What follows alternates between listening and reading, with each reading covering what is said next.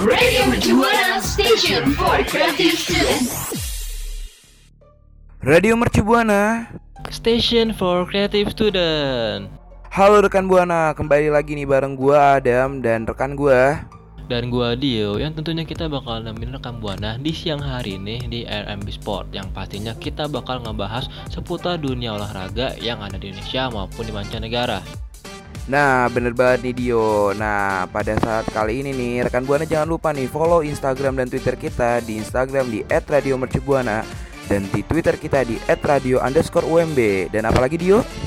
Dan juga rekam Buana jangan lupa untuk kunjungi website kita di radio.mercubuana.sc.id karena di sana banyak banget artikel-artikel menarik yang bisa rekam Buana baca. Radio Mercubuana. Radio Mercubuana Station Station for Creative Student. Nah Dio, pada kali ini nih ada berita apa nih yang menarik nih Dio? Kali ini ada berita seputar dunia sepak bola, Dam. Waduh, Jadi nih, sepak bola dalam negeri atau luar negeri nih yo? luar negeri, tepatnya itu kemarin ya, Real Madrid lawan Valencia. Wih, kenapa tuh? Kenapa tuh? Jadi gini Dam, kemarin tuh Real Madrid baru aja dikalah ini sama Valencia dengan skor 1-4 di Mestella pada lanjutan La Liga pada hari Senin kemarin. Waduh, bisa kalah gitu ya Real Madrid yo. Itu kalah kenapa tuh yo? Kayaknya sih emang mungkin anginnya yang belum dapat nih ke, ke Real Madrid. Soalnya Los Blancos sebelumnya tuh udah mampu lebih unggul lewat Karim Benzema. Tapi itu kemudian tiga gol penalti Carlos Soler dan bunuh diri Rafael Varane membuat kelawar hitam bangkit memukul El Real. Jadi itu dah. Awalnya tuh Real Madrid bimpin atau kosong. Terus tiba-tiba penalti tiga kali sama satu lagi gue bunuh diri. Jadi itu yang bikin daripada yang bikin Real Madrid kalah. Wah, berarti benar-benar nih Real Madrid kayak ada kenapa gitu ya sampai ada gol bunuh diri lo. Lu bayangin aja yo. Udah gitu gol sebelum penalti lagi ya. Udah kayak Iya. jatuh ketiban tangga. Mm-mm, aduh, parah banget nih. Terus apalagi nih yo? Jadi itu si Courtois menilai Madrid begitu sial nih Dam karena harus kalah Valencia. Karena tuan rumah sebenarnya minim peluang dari open play di laga ini. Mereka tuh cuma membuat empat tembakan dan juga tiga di antaranya itu dari penalti. Dua gol awal Valencia bahkan dianggap Courtois itu seharusnya tidak terjadi. Jadi Dam ya.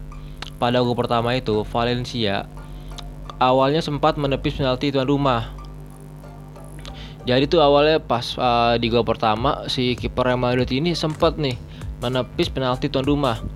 Tapi Waduh. sayang penalti harus diulang karena Yunus Musa terlebih dahulu masuk ke kotak penalti sebelum Carlos Soler menendang bola. Wah, Jadinya berarti kena- emang Ah. inian ya. Emang kayaknya lagi ini banget sih Real Madrid lagi kacau banget ya kayak lagi sial kali ya ya. Mungkin kayak gimana nih? Padahal dari segi peluang kemenangan dia di open play Madrid itu udah menang jauh. Tapi emang ya gimana ya bola itu bulat dan kita nggak bisa nebak-nebak ya kan.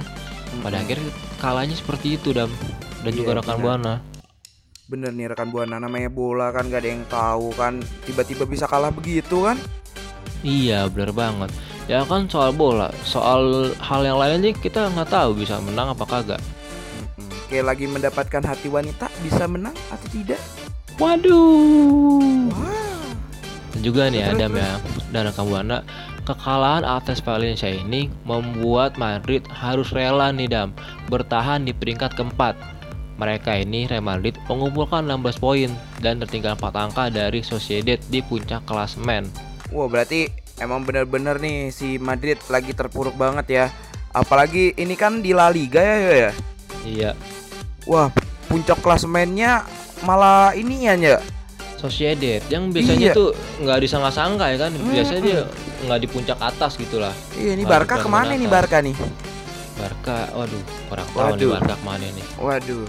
Nih Madrid aja keempat kan. Aduh, pasti wah. Kira-kira misalnya di satu biasanya kan kalau nggak Madrid Barca ada meh Mm-mm. karena Sociedad nah Barca di mana nih posisinya ini Iya, ini Barca ke mana nih Barca nih? Ah mungkin buat rekam buana semua yang tahu Barca sekarang ada di posisi atau di klasmen keberapa bisa langsung mention kita di Twitter di @radio_umb dengan hashtag Dengan hashtagnya RMB Sport. Radio Mercubuana Station for Creative Student. Nah, selanjutnya Dam, lu ada berita apa Dam seputar eh, dunia olahraga? Nah, seputar dunia olahraga kali ini nih, yo, gue punya berita dari pertarungan-pertarungan MMA atau UFC nih, yo. Widih. Sekarang berarti kita masuk ke baku hantam nih. Iya, baku Olahraga hantam baku nih. hantam. Ada kabar apa nih Dam di UFC Dam? Ada kabar nih, Islam Makhachev mundur dari UFC Vegas 14. Sepupu Khabib Nurmagomedov itu diketahui terkena infeksi serta tidak jadi duel dengan Rafael dos Anjos. Jadi ini eh, sepupu Khabib ini nggak jadi eh bertanding sama Rafael Dos. Kenapa emang tuh Dam? Nah, jadi waktu itu nih si Islam Mak Makhachev dijadwalkan bakal kembali bertarung nih yo di UFC pada Minggu 15 November mendatang nih yo di Las Vegas. Nah, Hmm. didinya akan lawan Rafael dos Anjos nih yo, merupakan mantan juara kelas ringan. Jadi si Islam ini nih dia juga kelas ringan gitu yo. Jadi dia tuh sepupunya Khabib. Lu tau lah Khabib kayak gimana kan? Yoi. Nah dia tapi nih nggak jadi lawanan gara-gara dia kena sakit nih yo. Hmm, karena infeksi itu ya. Mm-mm. Wah sayang banget. Padahal padahal denger-denger ini kan si Islam ini nggak beda jauh kan sama Habib dari performanya ya. Ah iya nih yo. Jadi nih kedua petarung ini kan sudah berlatih keras nih yo. Akan Iya. tetapi ini ada kabar buruk dari si Islam kalau dia nggak bisa nih. Dirinya menyatakan mundur yo. Jadi kayak sebelum perang daripada daripada makin parah kan infeksinya kan yo mending ya udahlah nanti nanti aja dulu kalau ini kita coba lagi ya gitu kan Eh, Nah, si Islam ini nih digadang-gadang sama orang-orang nih bakal melanjutkan kejayaan saudara sepupunya nih yo, Khabib Nurmagomedov. Keduanya pun terlihat selalu bersama, bahkan Islam sering mendampingi Khabib kala bertarung pun sebaliknya. Jadi pada saat Khabib lawan sama kemarin tuh, yang kemarin ya yang terakhir. si- iya si dia tuh. Nah, Heeh. itu tuh ada si Islam juga tuh. Dia bareng-bareng terus tuh si Islam sama si Khabib kadang-kadang tuh. Oh gitu. jadi mereka eh, selalu saling mendampingi di setiap pertandingan. Nah iya bener banget nih Nah saudara sepupunya nih Khabib Nurmagomedov. Keduanya pun terlihat selalu bersama nih. Jadi Islam ini punya rekor kemenangan 18-1 18 kali menang, satu kali kalah Di dunia pertarungan bebas di UFC nih yo. Jadi dia tuh baru kalah sekali doang yo.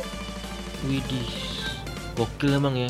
Emang nih sepupu nggak jauh dari sepupu lainnya, bener nggak? Iya karena kan lu kalau lihat storynya Khabib nih dia tuh sering banget nih dulu pas lagi kecil sama si Islam juga diajarin sama baka, bokapnya Khabib nih yo Almarhum bokapnya Habib. Mm, almarhum bokapnya Khabib dia tuh Hmm. diajarin tuh di suku Rusia gitu kan di Rusia nah dia tuh pas kecil lawannya tuh lawan ini dulu yo beruang kecil Serius, iya gokil. Emang pantas ya dia sekarang eh, jadi petarung yang handal. Ini kecil udah ributnya sama beruang. Mm-mm. Nah, Islam saat ini berada di peringkat ke-13 kelas ringan yo. Maka kini jalanan jalannya untuk melanjutkan kejayaan Khabib Nurmagomedov harus tertunda untuk sementara karena dia kan kayak Dari sakit, infeksi. sakit gitu kan. Iya. Ya nggak apa-apa ya kan. eh, kita menunda sebuah kejayaan demi sebuah kesehatan, bener nggak Dam? Bener. Apalagi kan kalau siapa tahu abis comebacknya nanti kan abis sakit dia comeback tiba-tiba menang kan nggak ada yang tahu kan. Nah, Jadi kan apa yang dilakukan sekarang nggak sia-sia daripada dimaksain tapi nanti ke depan dia masih kesakitan, ya nggak? Bener. Apalagi kan kalau nanti bisa lawan ini McGregor terus menang. Nah, jadi apa? Musuh rival baru dari McGregor. Iya. Habib nggak jadi, sepupunya jadi. Nah bener nih yo. Nah buat rekan buana lebih suka mana nih Khabib atau Islam atau rekan buana udah tahu si Islam Makafes nih biar bisa jadi penerusnya Khabib. Rekan buana boleh banget nih langsung mention kita di Twitter kita di @radio underscore UMB jangan lupa pakai hashtagnya RMB Sport. Radio Station for Creative Students. Nah yo ada kabar apa lagi nih yo setelah gelut-gelutan yo? Setelah gelut-gelutan, sekarang gue juga aku punya kabar lagi nih seputar dunia sepak bola nih Dam, tapi masih di mancanegara. Waduh masih di mancanegara ya? Apalagi nih yo? Jadi nih, manajer Liverpool Jurgen Klopp memberikan dukungannya Dam terhadap koleganya di Manchester United oleh Gunnar Solskjaer. mereka satu suara soal jadwal Liga Inggris. Gitu. Aduh, apalagi kan tahu gue tuh MU sama Liverpool kan dia kan ini ya yuk rival. Ya, mungkin di lapangan rival, tapi di dalam jadwal Liga Inggris, nah dia sekarang temenan nih Dam, menjadi sebuah kolega. Hmm, terus terus yuk. Jadi manajer Manchester United Ole Gunnar Solskjaer sebelumnya memprotes penjadwalan Premier League Premier League. Itu setelah MU harus menghadapi Everton pada Sabtu pada tanggal 7 bulan 11 2020 pada pukul 12.30 waktu setempat. Padahal nih MU ini dam dan rekan Buana baru aja bertandang ke Istanbul Basak Sehir Basak Sehir pada Rabu tanggal 4 bulan 11 malamnya di Turki. Para pemain setan merah ini dam tak punya waktu istirahat yang ideal karena harus menempuh perjalanan dan baru sampai di Inggris pada Kamis pagi. Kayak gitu. Oh, ber- berarti benar-benar apa ya? Tiba-tiba kali ya yo dikasih tahu, woi tanggal 7 ada lawan Everton nih gitu Eh, iya, ya. udah kayak Tarkam. Jadi tuh dari Premier League itu nggak jelas jadwalnya, kayak mepet-mepet, ngejar deadline. Iya, padahal kan nggak boleh gitu ya. Iya. Cuman istirahat aja, buset boy, boy. Cuman dua hari, nggak nyampe dua hari, sehari doang pala. Makanya kan perjalanan gue jauh ya dari Turki ke Everton itu kan lumayan tuh perjalanan dalam pesawat. Hmm. Jauh banget. Nah terus terus yuk. Nah, jadi protes oleh Gunnar ini didukung nih sama manajer Liverpool Jurgen Klopp. Klopp bahkan mengaku sudah membicarakannya dengan Premier League saking merasa jadwal tersebut tidak masuk akal. Nah, jadi si manajer Liverpool ini udah ngomong ke Premier League. Seharusnya tidak satu pun tim yang bermain pada Rabu malam. Punya jadwal kick off pada pukul 12.30 pada hari Sabtu. Nah, kata Klopp ini. Dan dia juga berkomentar dan kalau hari Minggu oke nggak ada masalah. Tapi bukan Sabtu jam 12.30 karena itu kan cuma mematikan Oh berarti bener-bener harusnya tuh hari Minggu aja ya, biar apa ya pemain MU tuh dapat istirahat dulu Iya. gitu. Kalau ini kan Sabtu, buset. jadi dapat di Bener-bener. Heeh, biar dia dapat istirahat yang cukup sama bisa melakukan masa pemulihan yang tepat dan cukup juga Mm-mm, benar. Nah terus gimana gitu ya? Jadi tuh eh, sebelumnya si Klopp ini dapat jadwal 12.30 setelah liga pertandingan di jeda internasional. Jadi anak-anak bertanding pada hari malam. Pada hari malam pas Rabu di Peru itu tidak mungkin. Imbuh dari si manajer Liverpool tersebut. Jadi tuh kayak dia masa nggak mungkin lah dia habis main hari Rabu terus hari Sabtunya dia udah mesti main lagi. Sedangkan perjalanan jauh Walah. banget. Mm-mm. Oh gua ngerti, gua ngerti. Nih berarti si Jurgen Klopp ini tuh ngerasa sama juga nih sama yang dirasain sama MU juga kan? Betul. Mm-mm. Oh berarti emang emang nih Premier League lagi nggak jelas yo. mungkin dia kayak lagi ngejar-ngejar deadline mungkin ya buru-buru musim Ngejar-ngejar deadline makalah biasanya nih yo. Nah, kita aja kalau dikejar deadline makalah nggak enak ya apalagi nih di, dikejar deadline buat bertanding Iya, apalagi kan perjalanan jauh-jauh banget tuh dari Peru, Hmm, dari Turki Turki. Buset. Ini malah gimana ya? Malah nggak diuntungin sama Jatuhnya sekali, malah nanti pemainnya capek, efektif, ya kan? jadi nggak efektif Mm-mm, bener. Ini tuh nggak boleh tuh kayak gini nih, nggak boleh. makanya pastinya rekan buana juga ada yang promo kontra nih bener nggak dam Iya boleh. itu buat banget buana semua yang pro atau kontra bisa langsung mengasih pendapatnya di Twitter kita di @radio_mb dengan hashtag RMB nih. Sport. RMB Sport. Radio Station for Creative Student. Nah Dam, tadi kan gue udah ngebahas lagi nih seputar dunia sepak bola. Kalau lu sendiri sekarang punya informasi apa nih Dam?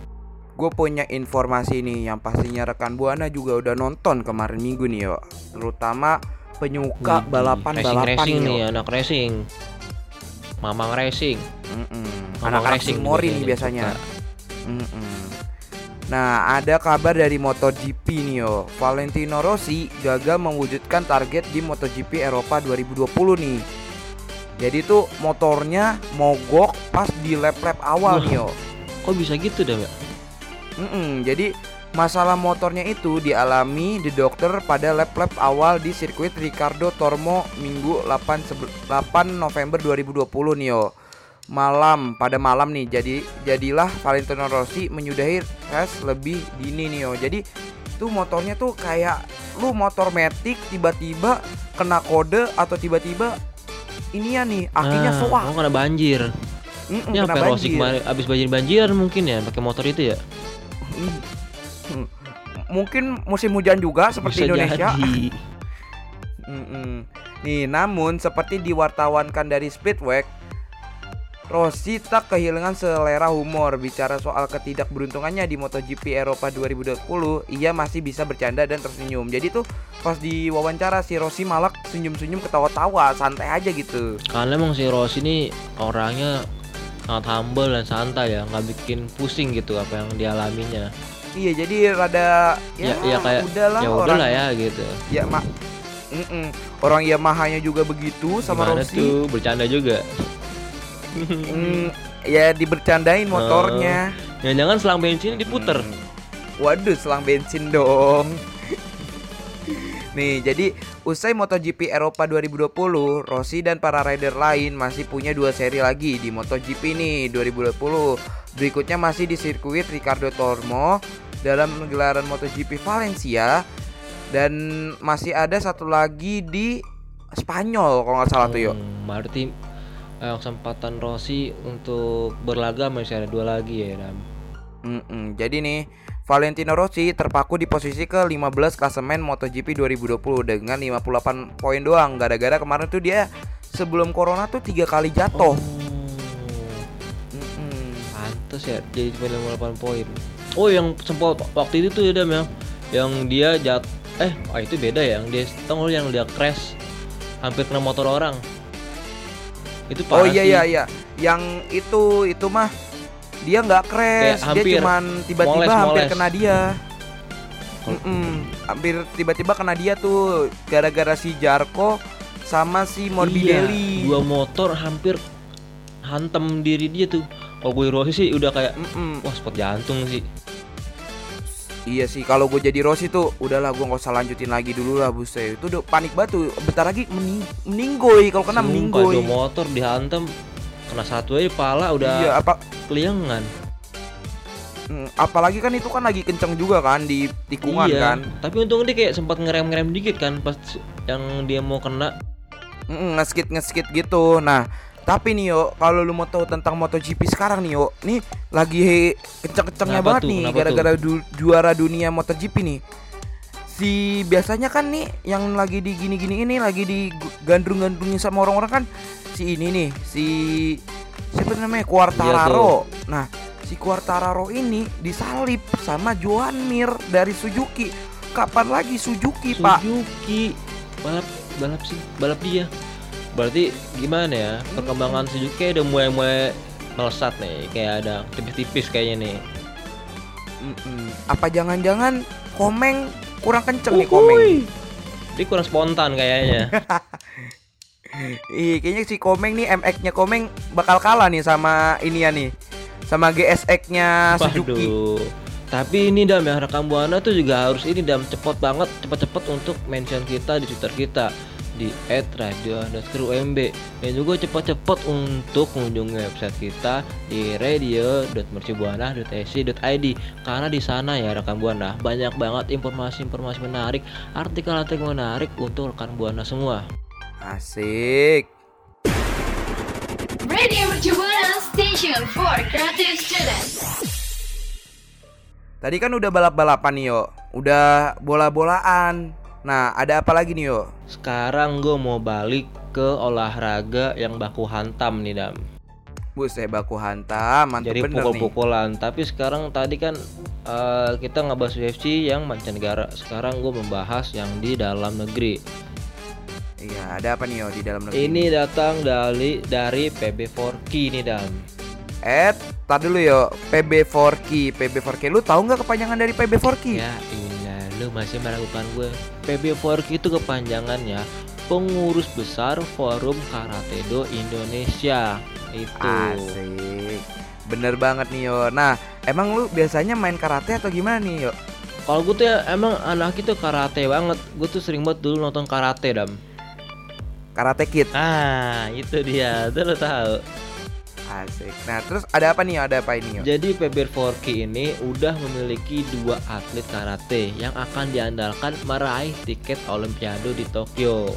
Siapa aja tuh, yuk? Jadi ada Cok Isti Agung Sanistiarini yaitu dia tuh eh, dengan berat 50 kurang lebih 50 kg dia itu dari putri dari eh, karate putri dan juga ada nih satu lagi Ahmad Zigi Zaresta Yuda dan dia ini adalah karate perorangan putra jadi ada dua Oh, yang satu iya, cowok boleh, yang boleh satu deh. cewek Mm-mm.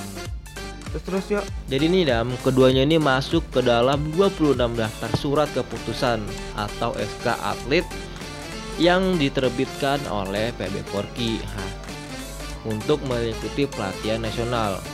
Jadi latihan ini ya rekam buana akan bergulir di Pasar Bali pada pekan depan.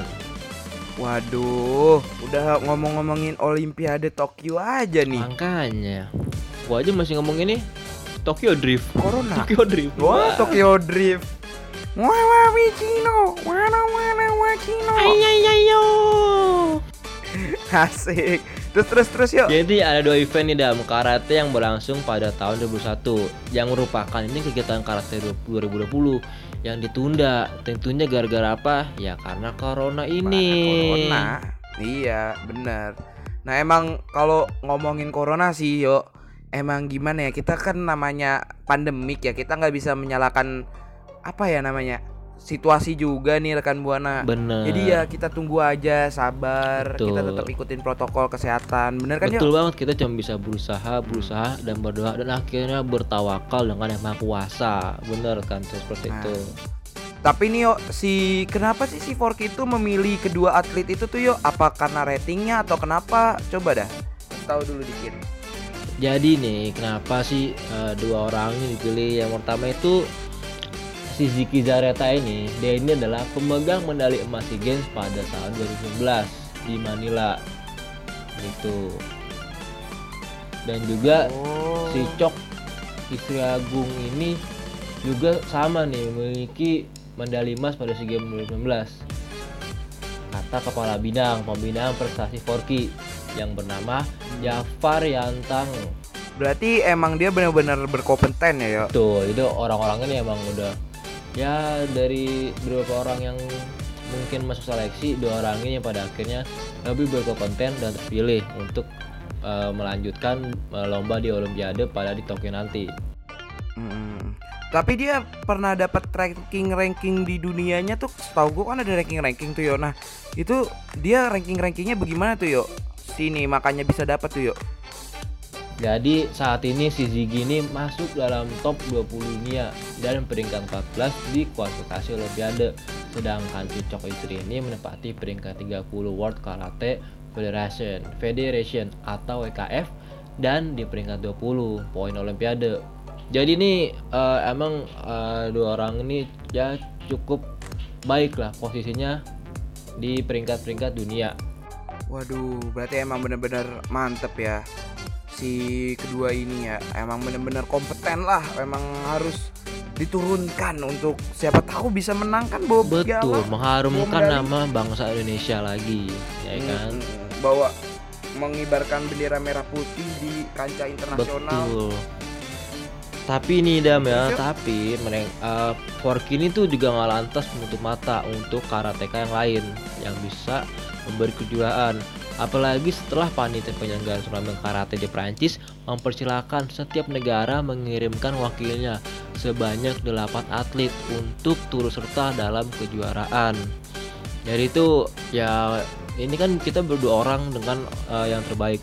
Jadi kan masih ada eh, enam orang lagi untuk kita bawa di salah satu lomba yang ada di Prancis. Jadi ini ada kesempatan nih Dam buat karateka-karateka yang lain yang mau menunjukkan bakatnya di dunia internasional. Berarti lu masih bisa masuk ke Olimpiade dong yo? Gue masih bisa tinggal beli tiketnya, Oh. gue nonton di Olimpiade. Iya. Betul. saya- berarti lu udah siap dong yo gebuk-gebukan nih. Siap gebuk-gebuk gebuk-gebukan penonton yang lain tapi Asik. Tapi ini Dam ya dan rekan Buana syaratnya itu harus top 100. Jadi nggak bisa semua nggak 100. bisa semua atlet karateka ikut. Jadi ya minimal lu masuk top 100 baru bisa ya di ngehin lah dilihat sama para court ini. Lah, kalau top 100 mah susah banget ya. Ya udahlah, kita belajar-belajar karate lagi aja dulu yuk. Betul. Gimana, Yo? Ya betul lah. Iya. Iya. Gitu ya? Hai. Gitu. Ayo. Kalau emang rekam buana susah buat belajar karate, tapi tenang aja dam. Rekam buana gampang kok buat untuk mention kita di Twitter di @radio_umb dengan hashtag RMB Sport. Nah, rekan Buana kalau nggak bisa mention juga eh, rekan Buana bisa buat DM kita di Instagram kita di @radiomercubuana. Radio Mercu Buana Station for Creative Studio.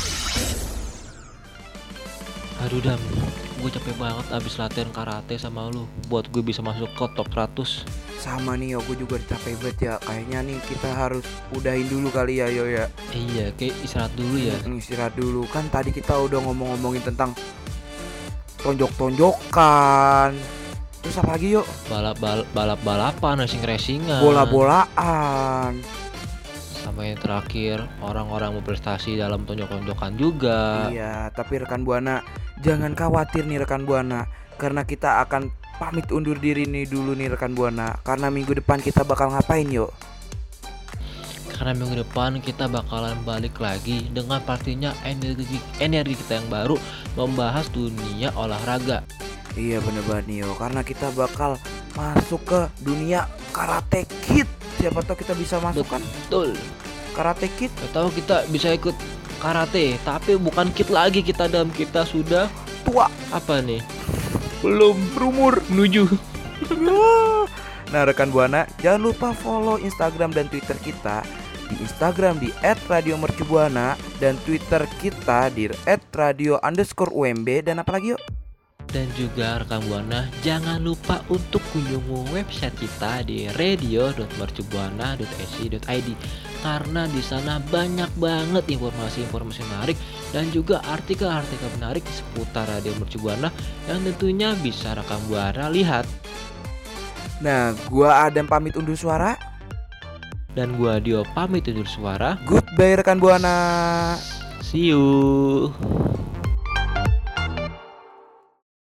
Yo, what's up? Radio